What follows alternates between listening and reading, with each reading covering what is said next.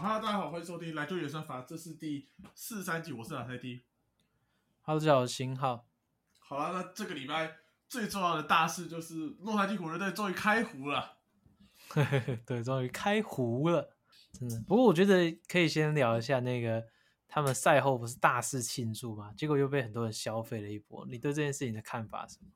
我真的是蛮不以为然的，因为这毕竟是那个 Darvin Ham 他执教的首胜嘛，所以其实你看到过去像 Chauncey Billups 啊，还有很多不同的教练，我有看到很多片段，其实基本上大家都会这样子大肆庆祝，因为这对于一个新上任的教练来说是一件蛮重要的一个里程碑嘛，对啊，所以我自己觉得这个庆祝根本就没有什么问题，而且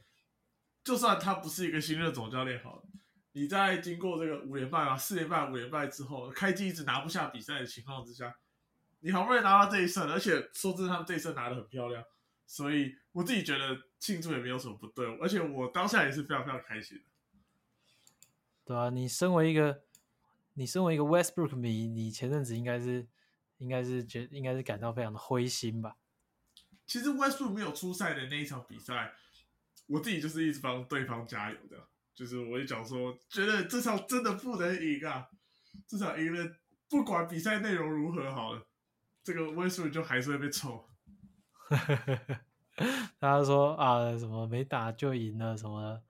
对啊，所以我自己是蛮庆幸在 Westbrook 从板凳出发的第二场比赛，湖人这边是能够成功拿下了第一胜。我觉得我讲到一个蛮重要的关键，就是 Westbrook 是从板凳出发的。那呃，我相信这也是大家呃在这阵子都是讨论度蛮高的一个话题。那你自己也看了这一场比赛，湖人拿下胜利的这一场，那你自己觉得 Westbrook 他从板凳出发，他最大的差别是在哪里？我觉得主要是他持球的回合数体感来说是有增加的。对啊，我没有去实际查他那个真正的回合数，但是可以看到他可以在就是自己替补上阵的时候可以去持球进攻嘛。那其实有时候他是跟 LeBron 去搭的，我有看到一阵子，但是 LeBron 也会去替他掩护什么的，但他去有一些持球的球权去发挥，我觉得这些都是好的，因为毕竟他无球的无球，他处于无球的状态下，他的那个 gravity 真的太差了，所以如果你让他去持球去发挥他突破这个这个功力，而且因为其实金块他的外围防守没有很强嘛，所以他其实打到这些 j a m a Murray 这些球员他是过得掉的。那这个时候他就有一个就是其他湖人的其他人，就除了 LeBron 以外，其他人没有的那个攻击篮筐的威力。因为其实上一场你看他们打金块那时候 Westbrook 缺阵嘛，其实他们二阵是让你去打，你就可以看很明显看到，就是他们其实没有人可以。创造出那个进攻突破口，所以最后就是传来传去都是一些，就是没有创造出很好机会就把它投掉。对，所以我觉得 Westbrook 在替补这这边是确实是有办法做出他的贡献的。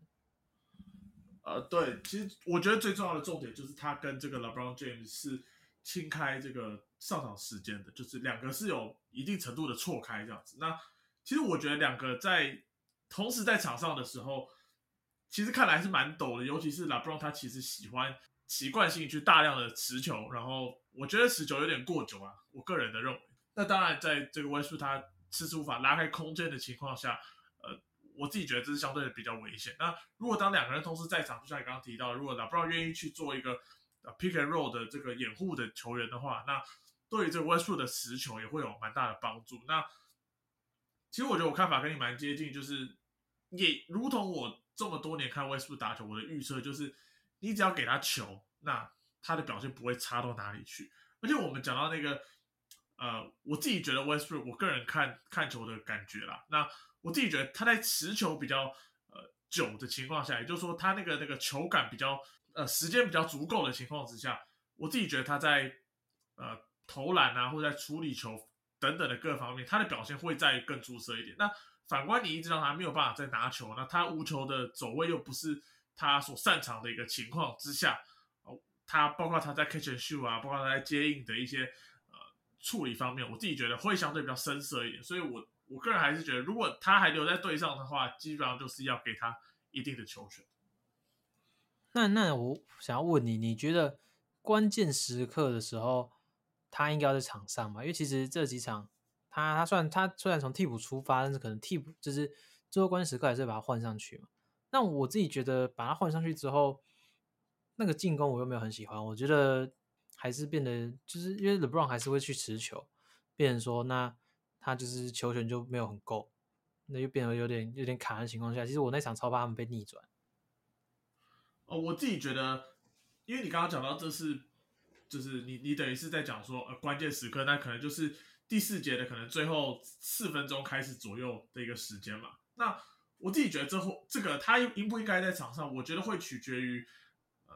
球队其他的这个角色球员今天的手感。对，那这个比较常上场的角色球员，包括像是 Patrick Beverly，然后 Troy Brown Jr.、Lonnie Walker，甚至是射手这个 Matt Ryan，或者是呃近期受伤 Toscano Anderson、Kendrick Nunn 这些球员，如果他们这几呃这些球员在这场比赛前面的一个表现是有呃外线手感是足够的情况下，那我可能就会倾向于让 Westbrook 不要留在场上。那如果你排不出三个球员今天的外线状况是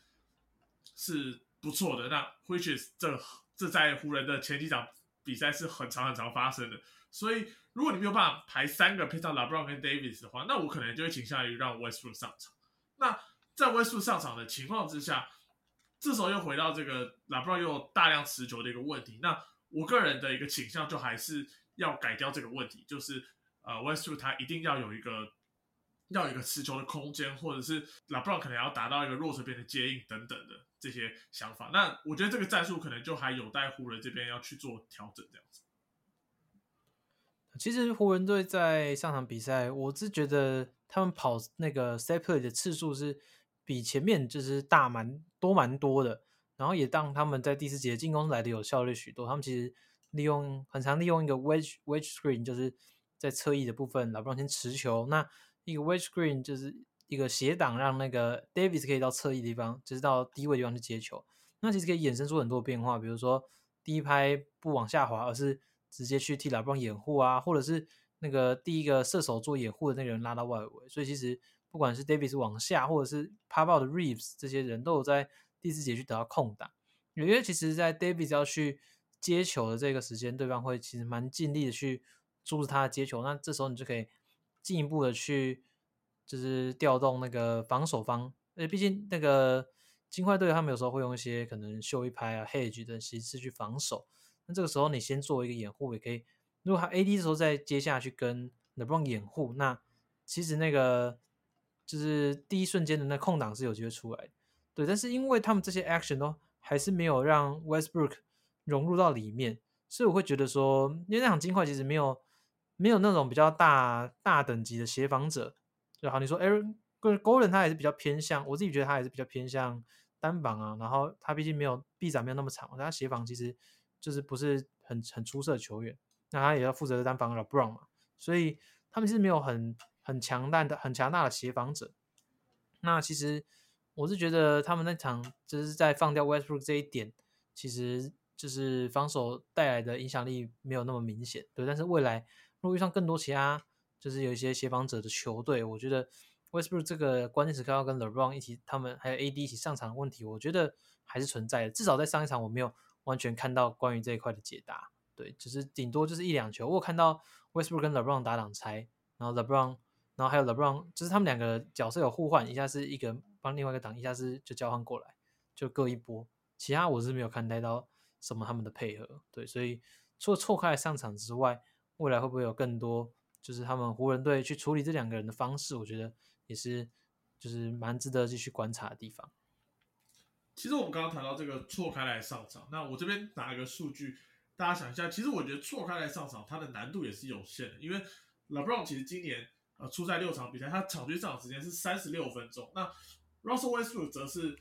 三十分钟，所以基本上你还是会有十几二十分钟的时间是两个人会是同样一起在场上的。如果两个都维持住一样的这个上场时间的话，对，那所以我其实觉得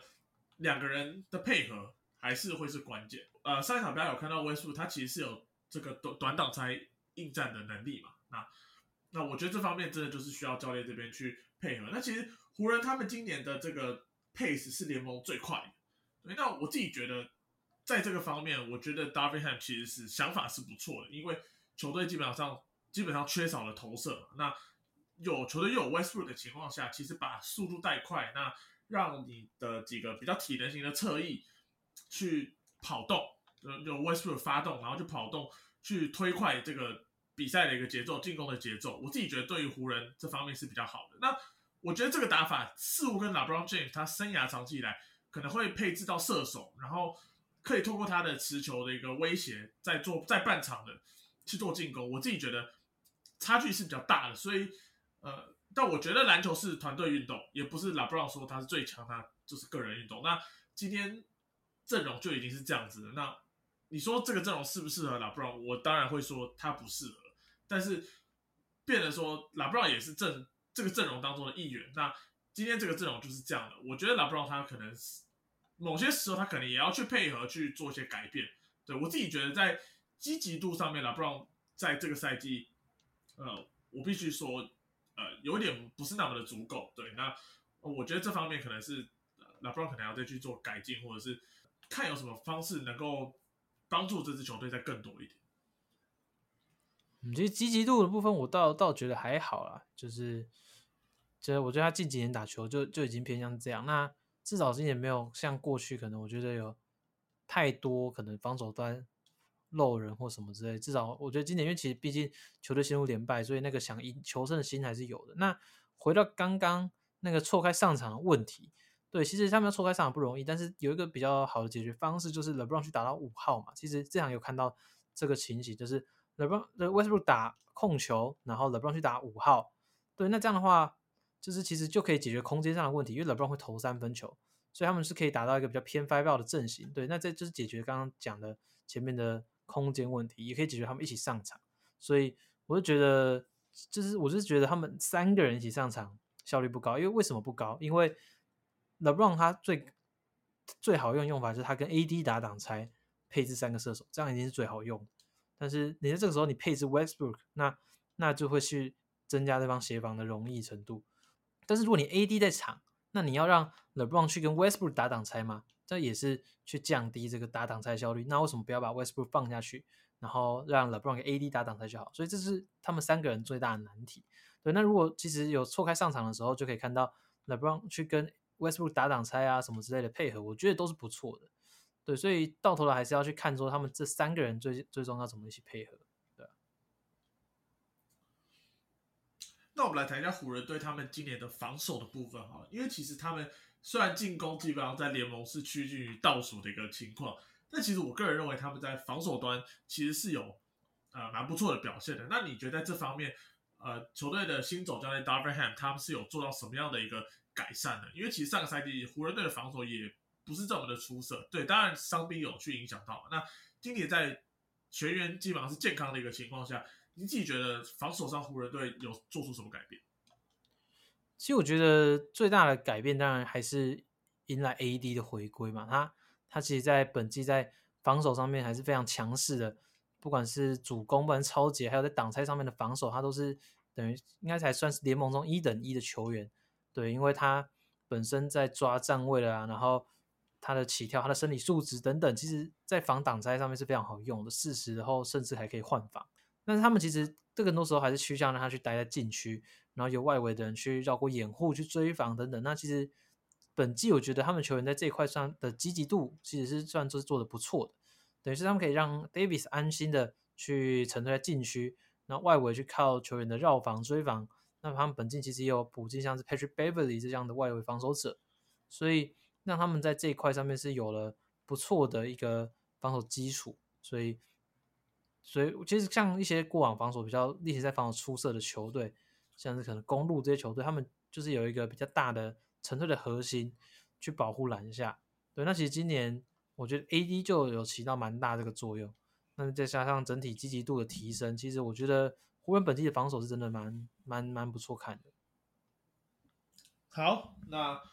也希望湖人队能够再多多赢球啦。希望这场比赛基本上是有提升到他们的士气的，对吧？不然其实前面五场比赛算是看得蛮痛苦的，也让他们终于脱离了这个卤主的位置，来到西区第十四名。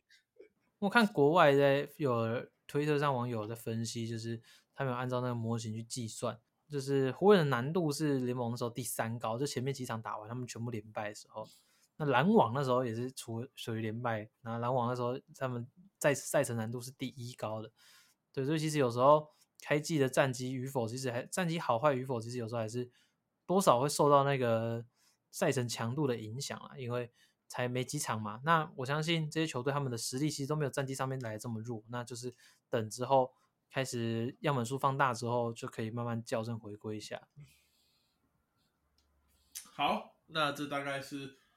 湖人队今年开季前六场比赛的部分。那接着我们要谈一下这个。这礼拜算是蛮震惊 NBA 的一个消息啊，就是马刺队这边是试出了这个 Josh Primo 嘛，我觉得就有点像那个 e m a u d o k a 的事件一样，就是可能内部又发生什么事情，我们并不清楚。那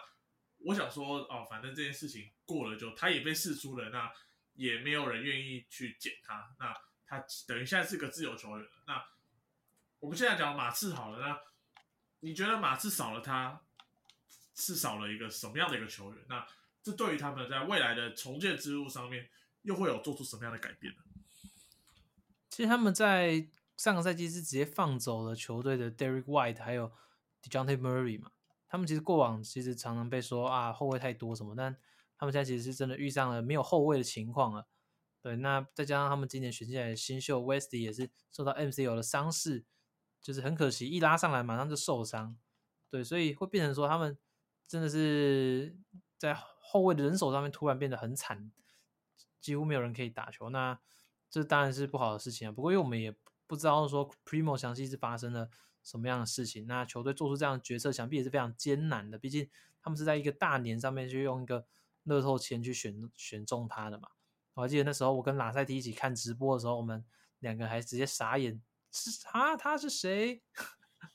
就那时候完全没有预料到他会在乐透这边被选中，算是蛮意外。不过当下知道其实他是这个 draft 当中最年轻的球员，也是有持久潜力的。不过因为实在是各方面的技能，当时候都没有办法到达这个 NBA 水平的情况下，真的当时候没有人会预估他会在这个时间点被马刺挑走。对啊，但是其实有时候精神上的疾病就是你很难去。直接断定说他就是有或就是没有或者什么的，这就是都要等待后续的一些调查，然后诊断去去评估。那毕竟现在这事情是听说走入法律程序了嘛，那个过去那个女员工也是准备要告他，那就看后续的那个状况如何。那如果他是真的有疾病的话，也是就是祝他可以早日康复，这样，对，这蛮可惜的，对马刺还有对 Primo 来说都是。那你觉得在？马刺扫掉他之后，你自己觉得在后场上面还有值得期待的球员吗？包括像 Wesley 啊，或者是今年同时也选进来的这个 Malachi Branham，然后呃，甚至是今年常驻先发的 Trey Jones。我觉得现在谈一下 Trey Jones 好了，你自己觉得他会是一个呃成为先发等级的后卫吗？还是他可能就是在这个比较呃算是阵容比较不齐全的情况下去顶到先发的一个位置的球员？其实他他现在顶上先发表现是，他本来就是一个蛮稳定的后卫嘛，现在就是表现的也还算不错这样。不过你要说他可以扛起未来的什么大旗之类的，本来就我自己是觉得没有到太实际。当然他现在当然先发控卫，我是觉得没什么太大问题啊，就是他本身本来就是一个蛮扎实的一名控球后卫，然后跟他哥哥也是就是差不多类型。但是他们真的要可能就要考虑。在接下来的选秀会中去挑选后卫不过马刺如果照今年这个战绩打下去，可能又在这个选秀顺位上可能不如他们所意啊，因为他们现在是西区的第四名啊。那你自己觉得他们这个五胜两败的战绩算是一个偏差值吗？还是其实这个团队的运作情况其实相当良好，然后他们有机会留在西区前八的一个位置？啊，第一当然是好，这个团队他们其实是跟上赛季阵容是一样的嘛，所以他们这些球员其实他们对彼此是熟悉的。他们像可能开季像是灰狼啊，或者像是篮网这些球队，他们其实有一些重要轮替球员是新加入的，那他们是要需要时间去磨合。可是马刺他们不管是从球员到总教练，他们都是很熟悉这个体系的，所以第一方面是他们在这块上面不需要去磨合。对，那我觉得年轻球员他们也都会想要证明自己。就像我们之前有提过的理论，其实坦队是球，我们会说球队是坦队什么之类的，就是但坦是球迷想坦，是管理层想坦，但并不是球员想坦，因为球员坦球员摆烂对他们是没有好处的，他们必须靠他们的表现去挣他们下一个下一个薪水，去挣更大的合约。所以其实球员他们是会想要拼命，那马刺都充满这样子需要去证明自己的年轻球员，所以他们打起球来自然也是非常的卖力。像 v a s i l 他就有说，他们这些球员他们一上场就是想要赢球，绝对不会是什么摆烂。我觉得这也蛮好的，去反映到现在开季是一些都是一些其实都是一些可能大家预料之外的球队是表现的很好的，原因就是他们确实是打的非常的拼命，然后然后他们也是就是每个球员都。很愿意去去合作、去付出呢，去为团队造成好成绩。所以像爵士队啊、马刺队啊这些开机打的很不错的，我觉得都是蛮值得各队去学习的。其实我一直觉得马刺他这样的体系，基本上你要他输球，其实是一件蛮困难的事情。对，那尤其是今年，就刚刚你提到的，像你刚刚提到的 David Vassell，还有 Keldon Johnson 两个球员，其实。算是打出了蛮破茧而出的表现，因为其实球队并没有这种，其实 Pavlich 他自己有讲到，球队并没有所谓的明星级球员。那通常明星级的球员就是他有这个吸怪的能力嘛，他有这个牵引防守的能力。那剩下的上场球员可能就是做好他自己角色球员的工作就好了。但是由于马刺队没有这样的球员的情况下，其实每个球员他们都要很勇于去做进攻的。对，那在各方面他们都呃必须要可能南瓜很多一些细节的部分。所以我自己觉得，呃，这支球队其实是呃非常的拼命的。对，那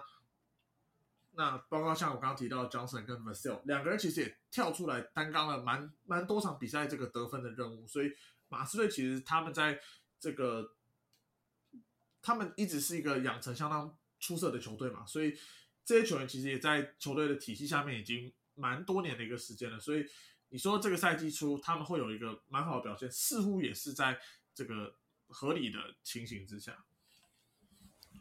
对不过我我是觉得应该也很难维持到寂寞了，因为其实大家各队会开始慢慢的找回状态嘛。然后像刚前面讲的，有时候也是样本数的问题，对。但是能够打出这样好的表现，然后让球员们找到自信，我觉得绝对是好事。就是你要坦，也不是就是一味的输球，你球员能不能在从中学习、从中成长，也是非常重要的。那讲到大家。也都认为的坦队，那你要不要聊一下你最喜欢雷霆队呢？还是你自己觉得雷霆队不是坦队？啊，这样讲会不会太这个自大？这样子 没有啊，你就讲你的看法。好，我觉得在赛季初之前的看法，我其实觉得雷霆不是团队，因为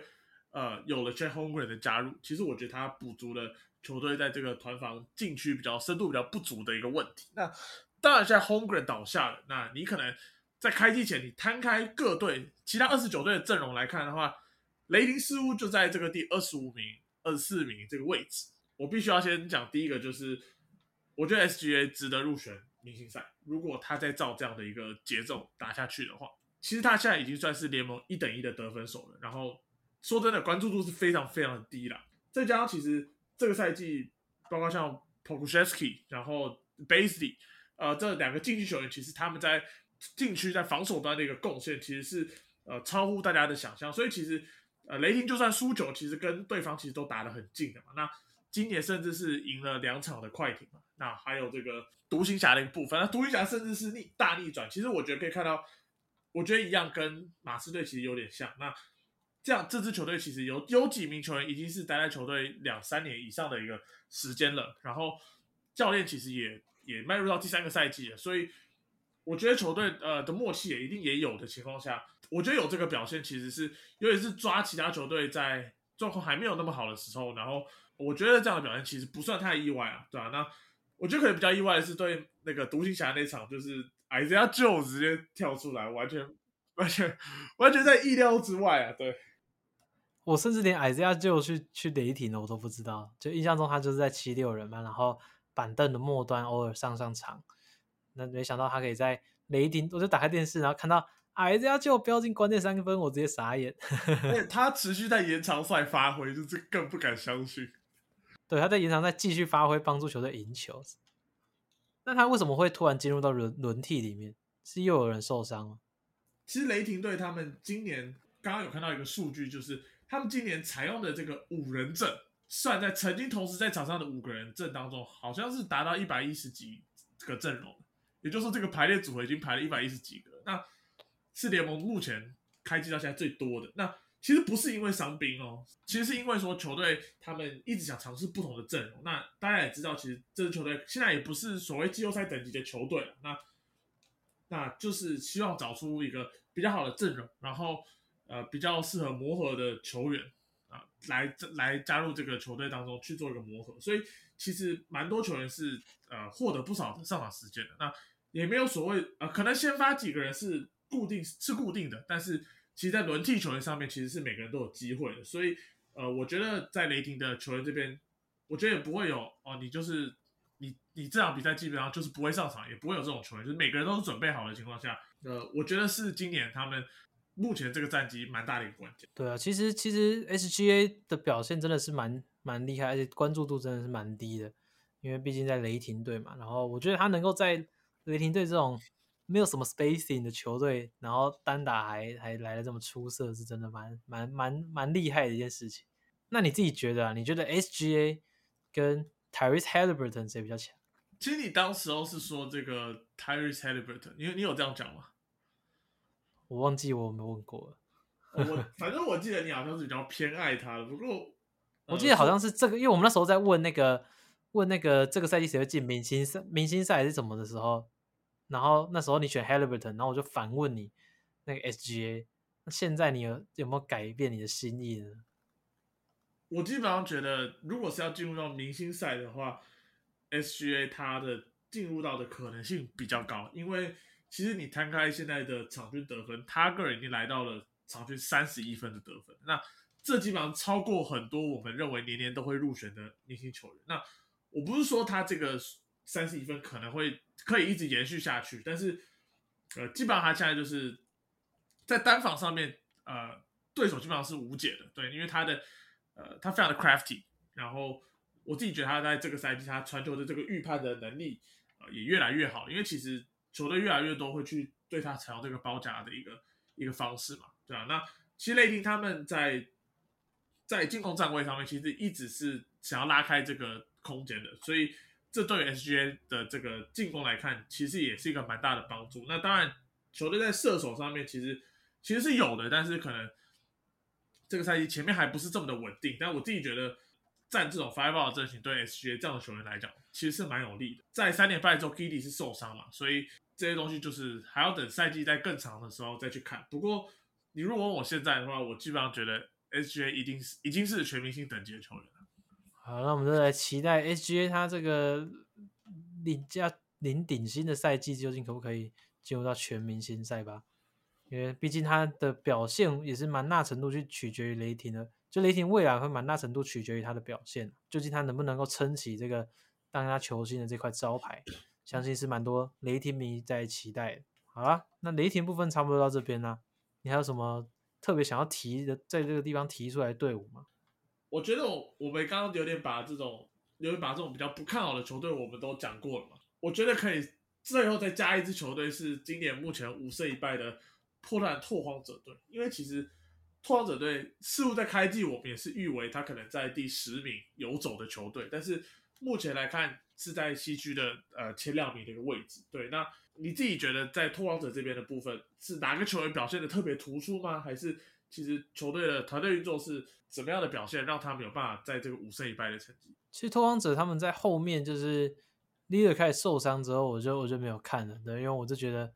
好像好像会开始输球，就没想到哎，他们还是就是好像还有赢球这样。对，那我自己是觉得他们在防守端做出的努力是还不错的，因为其实过往大家都觉得他们是一个防守上面比较比较弱的一个球队。他们其实今年会善适当的去使用区域联防去破解对方的，就是去打乱对方有时候的进攻节奏。那加上 Jeremy Grant 其实是一名也是水准之上的防守者，他加入到这里面可以带给他们。比较好的一线防守，那他们在第一线的时候是有人可以去对位的，或者是甚至有时候是可以去做一些协防盖火锅的角色。他这个角色我觉得是还不错的。那其实我其实刚开热身赛的时候不叫不看好，是因为我那时候有看到他去跟双枪搭配没有来的那么顺畅，很多的一些单打是非常的卡。我觉得在那个开季之后，其实可以看到他们会用一些比较就是有安排过的一些 set play。那在低位啊，或是可能就是透过一些手递手之后去做进攻，那让他有一个比较好的发动点，也让他因为在战术设定下，他比较不会说对他是一个比较难的决策，所以其实是打出了还不错表现。那我觉得拓荒者的话，也不一定可能会维持到季末，但是至少他们现在能够打出这个那个成绩，应该是蛮多拓荒者迷都感到很欣慰的。但我们身边也有不少这个拓荒者迷是感到相当的开心的。不过我这边想要提的球员其实是呃后卫 Shaden Sharp。那我知道大家可能对这个球员可能会比较陌生一点，因为他其实是已经有将近两年的时间没有在正规的比赛当中出赛了，包括在大学也是嘛。所以他其实在今年的选秀会上面算是被誉为一个谜嘛。对，那。那大家也都蛮好奇，说他会在什么一个时间点被挑走的？那最后是在第七顺位的时候，拓荒者选选择这个高天赋的的，也是高风险的一个球员嘛。那当初呃，可能很多人都是预测他说，哦，他已经很久没有很很久没有在高强度的比赛打球啦，那可能他还需要一点时间去适应啊，比赛强度啊等等的。那虽然他其实，在试训的有一有露出一些片段是。他其实有蛮好的持球能力跟蛮好的投篮能力，但那都是在一个场上完全没有人的情况下的一个试训嘛，所以其实我觉得可信度也有限。但是其实你看到他在开机当中这六场比赛，那呃他的后场搭档可能会是有 Simons 或者是 Lila 同时在场上的情况下，其实 Shaden Sharp 他呃他在呃非持球端的表现，我自己是觉得蛮好的，包括像在 catch and shoot，然后他在他的走位空手走位上面，我觉得。远比大家可能会认为他需要大量持球来养成的一个情形还来得好很多，所以呃，我自己觉得，呃，这方面当然是拓荒者目前前六场看起来赌他基本上是赌对了，所以呃，我我自己是还蛮开心这个球员能够在这支球队有不错的发展这样。对，因为其实拓荒者这支球队，大家虽然当初可能会觉得说，那你们要赢球，为什么选这种新秀？但他其实他的天赋是确实是这一届当中算是非常突出的。那现在也可以看到，如果他未来有能够养起来的话，搭配这个拓荒者的球队，像现在还有成长中 Anthony Simons 啊，或者是那个便宜已经便宜续约的 Little，其实以 Little 他续约的价码，未来他只要再稳定的成长一点，我觉得绝对都还是一个很好，就是非常好的一个签约。对，所以我觉得其实这个球队他们已经知道他们为过去他们有点就是受到瓶颈，那现在。开始养成一些年轻的新血，那 Shaden Sharp 能在这么早的时机点就已经成为轮替当中的球员，我觉得对对拓荒者来说绝对是好事。就我觉得他的投射是真的非常的流畅，然后也让他有办法站稳到这个轮替当中。因为毕竟其实你一个年轻球员你要上场，其实最最好用就是你的投篮要投进，因为在球队不太可能，除非你是坦队。那我们等下可能谈到其他的，就是除非你是高顺位啊或者什么的，让一开始你就拥有非常多的球权，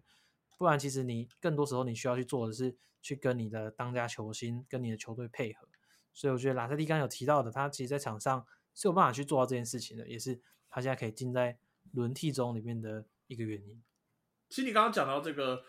他能够在第一年就有好的表现，我自己觉得对于拓荒者跟这个 Damian l i l l a r 的时间轴来看，是个蛮关键的一个。因素，因为其实 Lila 他今年已经三十二岁。你说他的这个黄金期，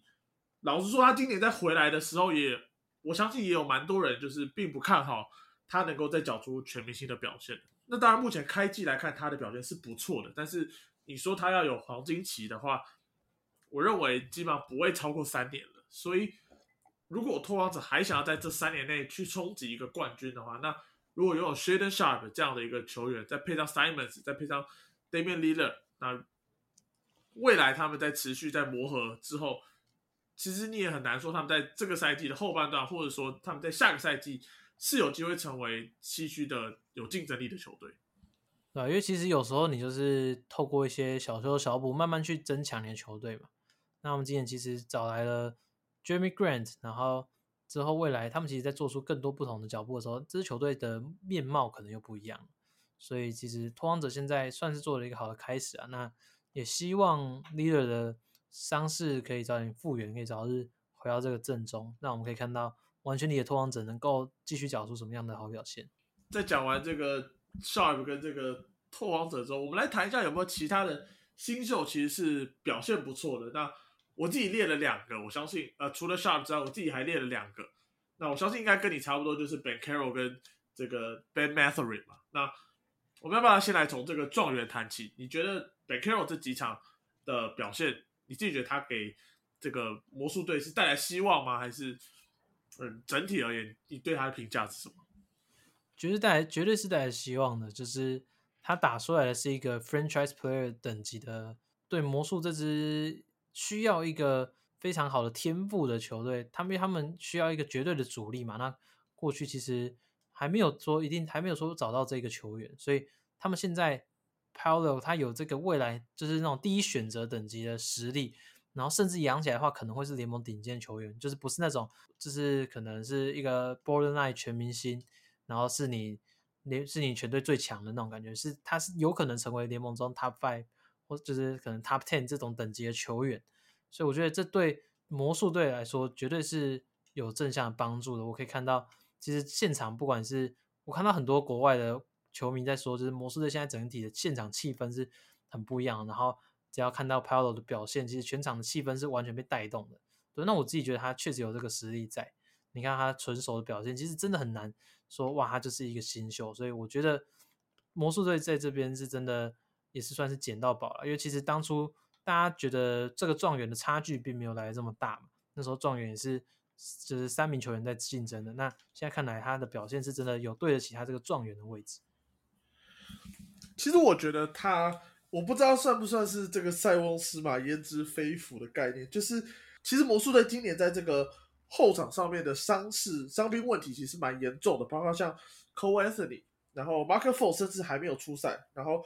这 Gary Harris 在签约之后似乎是整季报销，那接着又最近又伤了这个 Jalen Sugg 的情况下，那在球队其实缺乏这种后场的持久点的情况下，我我觉得我们提前看到了很多 Ben Caro 去持球的一个机会，那。你觉得你对于他持球端的表现，你的评价是什么？因为其实可能很多像譬如他这种主打四号位、三四五的球员，其实刚进到 NBA 球队的时候，一定会有后卫卡住这个球权。其实你很难看到他有这个大量持球的一个机会。那那既然在赛季这么前段就能够看到有这样的机会，那你自己自己对于他在这个持球这方面的评价是什么？其实我没有看到魔术队非常多场比赛，但是其实我看到的一些 play 是他确实能够在持球后做出正确判断，传出一些好球。那我觉得这对于一个联盟刚进联盟就是的一名球员来说，我觉得就已经算做的很不错了，因为他马上在这个最世界最顶级联盟中去去持有球权，然后去做出正确的判断。对，那我觉得他在这一块已经是做的不错，因为他毕竟已经有。很出色的得分上面的吸引力，会让对手的防守必须针对他，然后他也可以去使协防去靠向去向他靠拢。那这个时候队友的空档其实就出来，这差别只在于他有没有办法去正确的阅读。今年摆出来的阵容是来的非常大的，就他们摆出了 Bobo 嘛，然后 Franz Wagner 去打到后卫，所以再配上 Wendell Carter Jr.，整体阵容是非常大的，所以这个阵容其实。我觉得他是有不错的容错率，就是他可以在一些就是防守上面有身材上优势，然后二波篮板上面也有一些办法去增强等等的，所以我觉得这个阵容对于他们正要刚开始起步的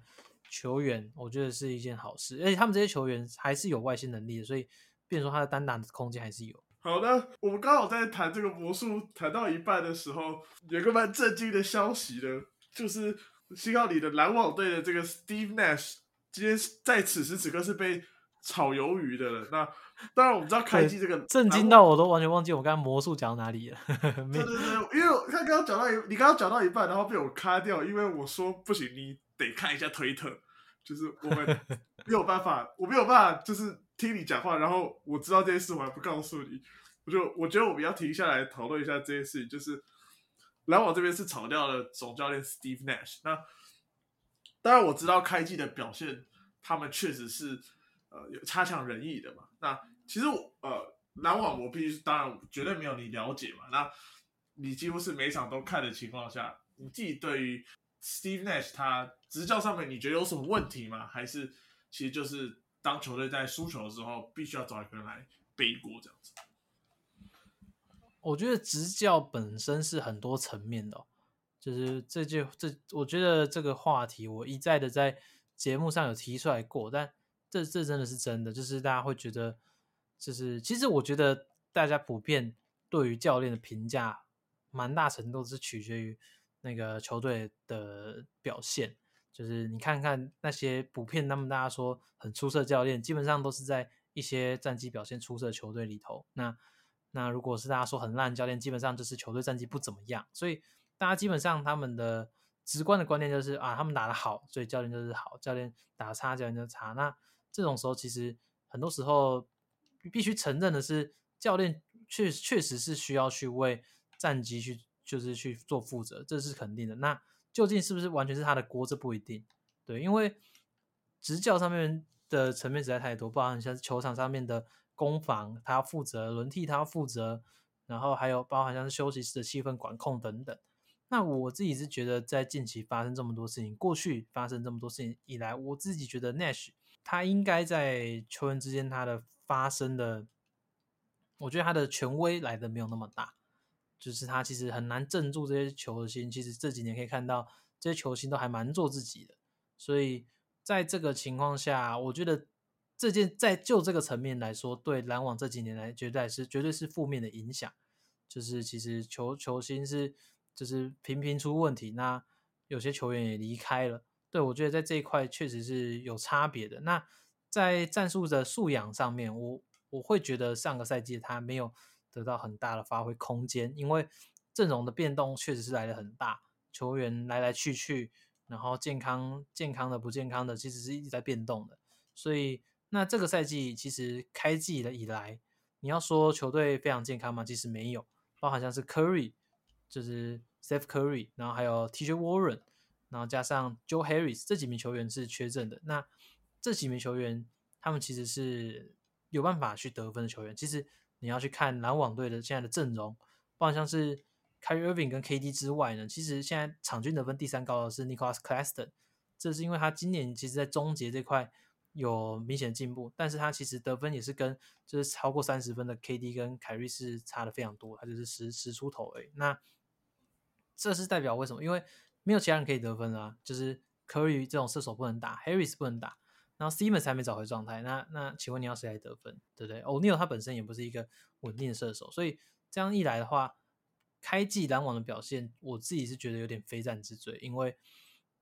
就是 Simmons 要磨合嘛，这是第一块，那他很明显还没有找到状态。你要说是教练不会用嘛？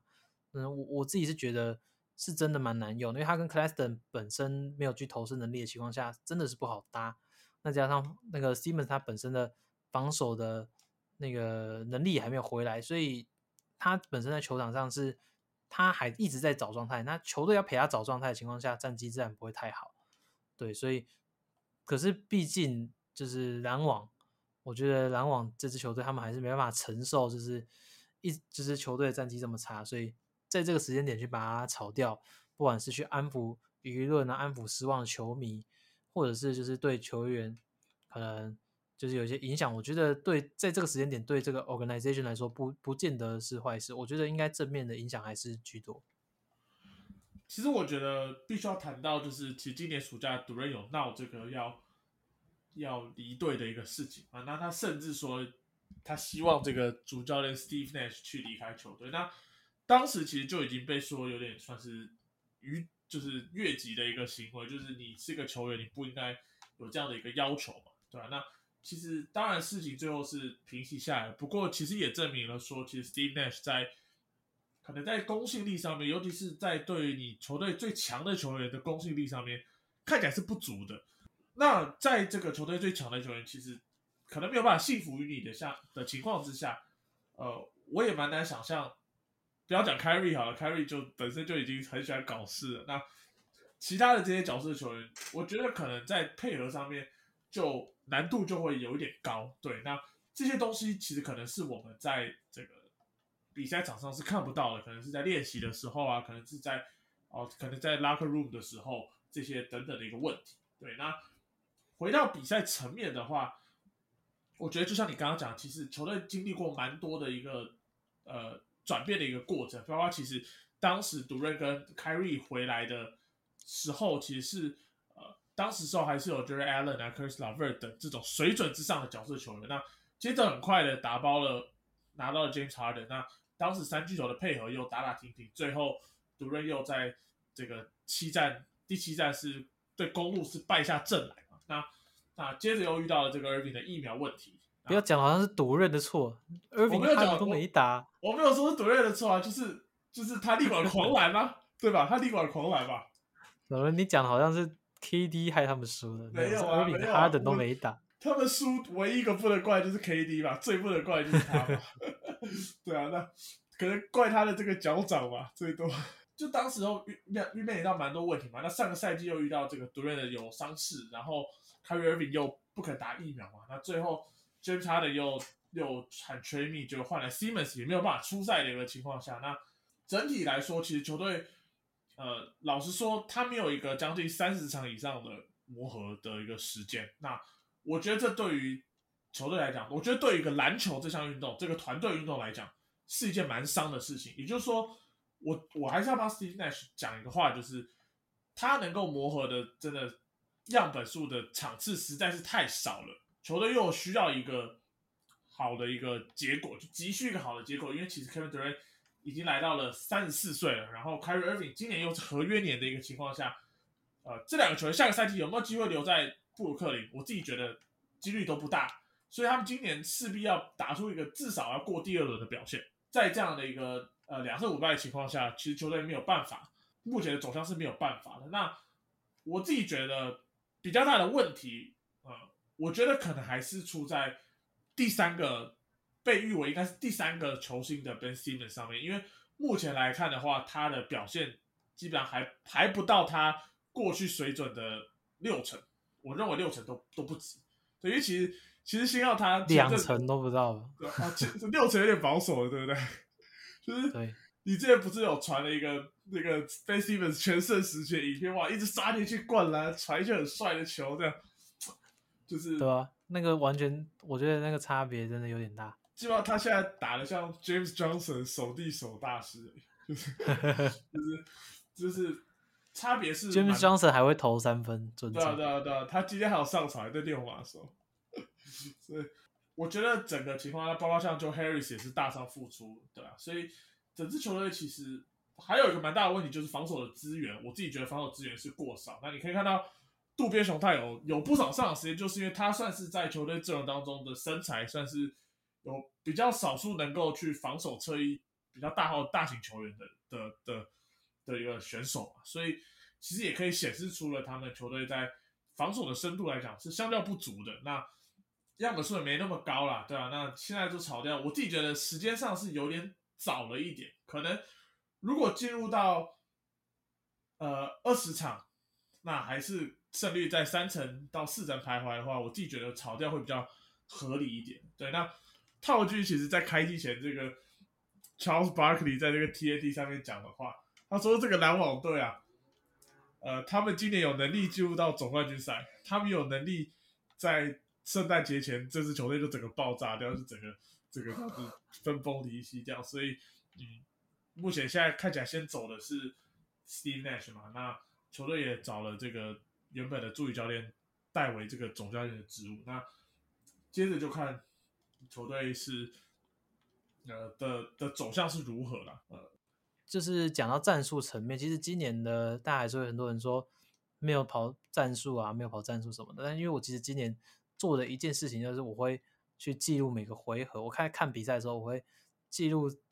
这支球队他每个回合跑了些什么。对，那其实就是篮网也是跑了蛮多的战术的，跟很多球队相比，他们其实跑的战术不会说少到很很多。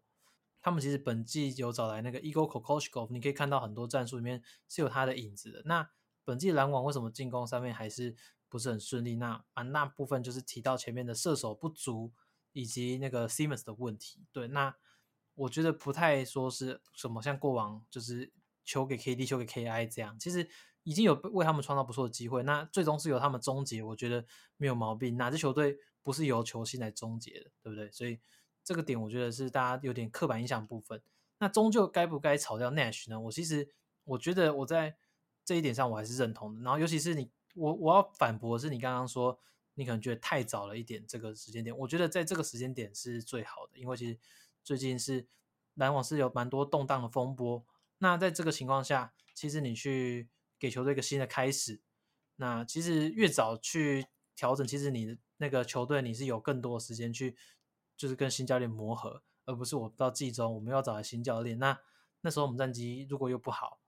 就是其实也没有什么太多机会去给新教练去做调整，去做去做跟球员做磨合，所以我觉得在这个时间点是不错的。那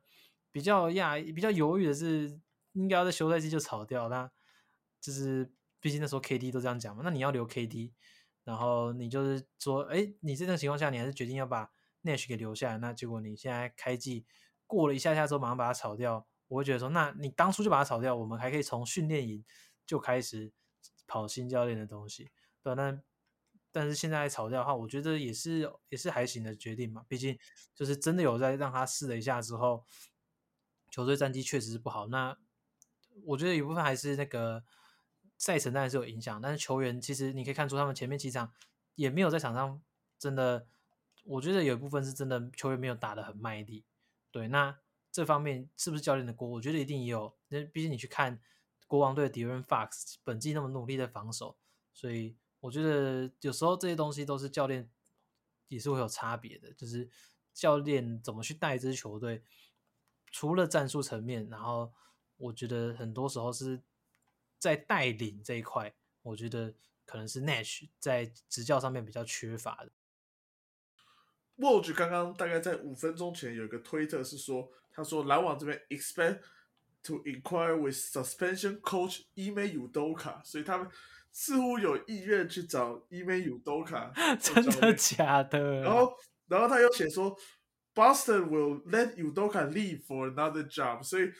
波士顿这边感觉也愿意说，就放掉 Udoka。当然，这当然目前只是传闻啊。不过，沃局的消息向来是有一定的准确性的。那也许尤多卡确实是在